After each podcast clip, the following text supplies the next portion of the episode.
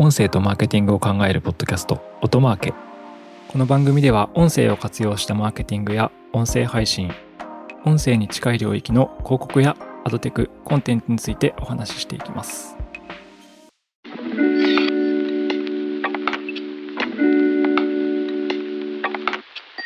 皆さんこんにちは。音なるの八木大輔です、えー本日も高橋さんとお送りします。よろしくお願いします。で今日は、えーポッドキャスト広告の、えー平均価格業界価格についてお話ししていければと思いますはい。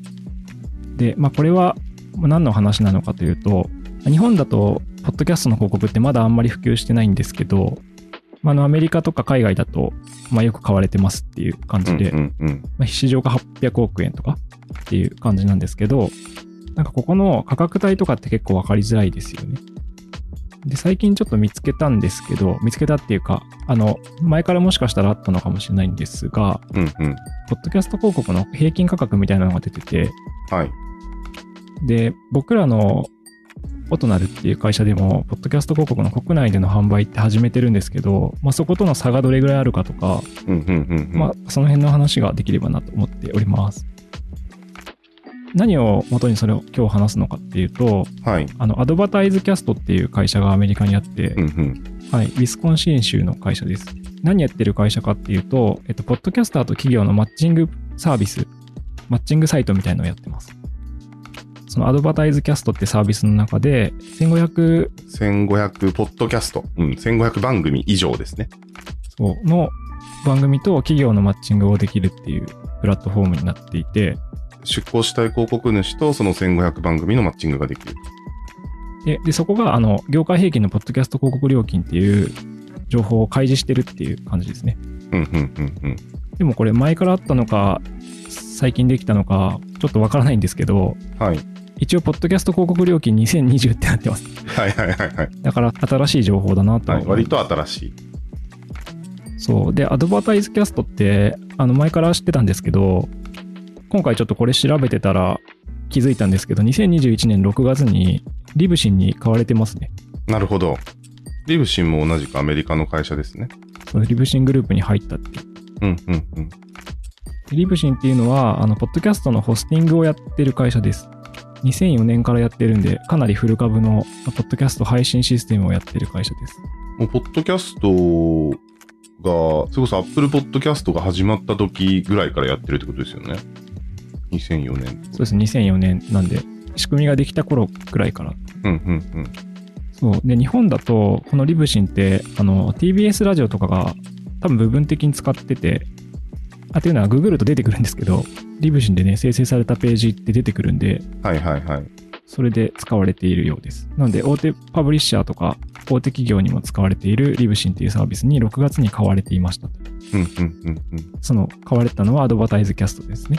アドバタイズキャストが公開しているのが、その業界平均のポッドキャスト広告料金です。いや、でも業界平均っていう表現ですね、確かに。いや、なんか彼らが持ってるママーケットプレイス内の平均価格なのかなと思ったら、もうん。でも怪しい。うちょっと広い。ま あ確かに。業。界ってなんだっていうのがわかんない。で、アドバタイズキャスト自体は多分英語圏のクライアントだったら使われているのかなって思うんで、わかんないですけど、アメリカ以外でもなんか活用されてそうだから、必ずしもアメリカ内だけの話じゃないんじゃないかっていう気はするんですけどね。少なくともまあ彼らのプラットフォーム内での平均値なのかもしれないし、彼らのプラットフォーム内での平均値を飛び越えた、そのポッドキャスト広告、ポストリードとか全体のもので何か出してるのかもしれないんですけど、一応書いてある情報がありますという感じです。なるほど。で、まあちょっとこう前置きが長くなったんですけど、ポッドキャスト広告の業界平均レートは、まず CPM 課金、コストパーマイルですね。はい。で、CPM 課金っていうのは、そのインプレッション再生あたりの課金っていうことです。これ、1000人あたりって言うとややこしくなるんで、広告詳しくない方から意味不明になっちゃうんで、うんまあつまり、まあ、再生数課金の料金体系ってことですね。うんうんうんうん。で、書いてあるのが、30秒の広告 CPM が18ドル。30秒広告を1000再生して18ドル。そう。なので、もっとわかりやすく言うと、1配信あたり1.8円ってことです。そういうことですね。うん。これは広告主が支払う金なので、ポッドキャスターさんたちに入るのはもうちょっと少ないと思います。でもう一個あって、えっと、60秒、つまり尺が2倍になると、CPM が25ドル。なるほど。なんで、1配信あたり2.7円とか円にすると。あ、さっきちなみに1.8円って言っちゃったけど、2円ぐらいですね。円に直すと。ああ、はいはいはい。今のね、為替だとね。はい。30秒の方からなんですけど、結構その、まあ具体的な価格感はあれですけど、日本の価格感とそんなに大きくずれてはいないなってそいう。そうなんですよね。これ結構僕面白いなって思ったんですけど、はい。今日本のポッドキャスト広告での価格帯って、大体あの、1配信あたり CPM2000 円からぐらいな感じ。高い番組もあるんですけど、2000円、3000円とかそれぐらいなんですけど、うんうんうん。まあ CPM2000 円、つまり1配信あたり2円とかだとすると、ほぼ同じだなっていうのがすごい興味深くて、そうですね。市場規模で言ったらとか、まあ、もろもろ違いがあるべき要素はあるような気がするんですけど、まあ、ある種800億円市場まで拡大している中でも価格は下がっていないというか、価値が下がっていないと。そうですね、面白いなって思いました。もっとそう安いのかなって思いましたし、そうですよね。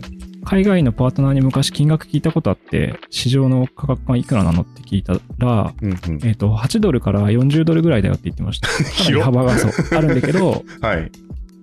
そうだから CPM、えっ、となんだ、10ドルうん。を割ってるケースもあるから、もっと安いこともあるのかなって思ったんですけど、はいはいはいはい。でもこの場合って、あの、ホストの方たちが読み上げる広告になると思うんですけど、あの、このアドバタイズキャストの仕組みがそういう仕組みなんで、うんうん。ただ一応彼らが出してる業界平均のポッドキャスト広告料金っていうのは、えー30秒の場合18ドル、日本円にして1配信あたり2円ぐらい。うんうんうんで、。60秒の場合は CPM で25ドルなんで、1配信あたりまあ2.7円とか2.8円とかっていうことなんだなっていうのが、まあ、ちょっと今日のお話ししたかった内容っていうか。まあでもそれ、その価格で多分、あの、日本よりも成熟するのが早くて、広告主もたくさんいてっていう状態だと思うんですけど、うん。それでも価格変わってないっていうことは、値崩れしてないって感じはしますね。で、アメリカの方が、まあ、アトリビューションプラットフォームとか、あのー効果計測の手段とかも多分日本よりも、まあ、たくさんプレイヤーがいると思うんですけど、まあ、それらを踏まえても値崩れしてないって、非常になんか前向きな話だなってそうですね。思います。はい。ただまあ、一方で、これってあの、ダイナミックアドインサーションって動的広告じゃなくて、多分ホストリードで、パーソナリティ読み上げでの広告じゃないですか。あつまり、挿入型広告だったら、価格が安くなると思うんですけど、ホストリードでこの価格だから、まあめちゃくちゃ高いかっていうと高くもないような気がする。まあ、確かに。あつまり、ホストリードにしては安いのかもしれないなっていう。配信者読み上げの価格としては、ただめちゃんこ安くはないなって思います。で、多分、なんか動的広告の価格はもうちょっと安いんじゃないかっていう気はしますけど。なるほどですね。なので怪しいのが、この業界平均っていう言葉なんだっていう、DAI まで含んでいるのかどうか、挿入型広告まで含んでいるんだったら、また判断は変わるなとは思ったりします。はいはい、はい。一応この書きぶりだと全体って感じな気はするので、なんか一つのベンチマークとしてはありなのかなって思いましたけどね。ポッドキャスト広告の価格を考えるときに。で、さらに、アドバタイズキャストでのマーケット広告価格みたいなのも、まあ一応出てはいるんですね。なるほどね。確かに。業界平均ってなんやねんって感じはしますけど、確かにさらになおさらあ、だから多分、そのアドバタイズキャスト外の調査なんじゃないですか。調査データってことですよね。うん。なんか調べてるんじゃないですかね。まあでも、このアドバタイズキャストの金額を正当化するためのデータのような気もするけど、こうやって見ると。なるほど。なぜなら、アドバタイズキャスト内のポッドキャスト広告金額が60秒25ドルから設定されてるんで、これを見ると、その業界平均の金額に合わせた価格だよってことが言いたいんだなってああ、なるほどね。ちょっとエビデンスを書いてほしいですね、これ。エビデンス不明。アドバタイズキャストはどうやって調べてるかはわからない。まあ、ちょっとこの辺の話はもう少しそのソースがあったらまた話してみたいなって思います。はい。あるような気もします。ということで、ポッドキャスト広告研究部員の我々としてはですね、引き続き研究課題ということで、はい。また有益な情報を見つけ次第展開させていただきたいと思います。はい、なんかそんななんでそんなへりくだってえいや、なんか研究員として。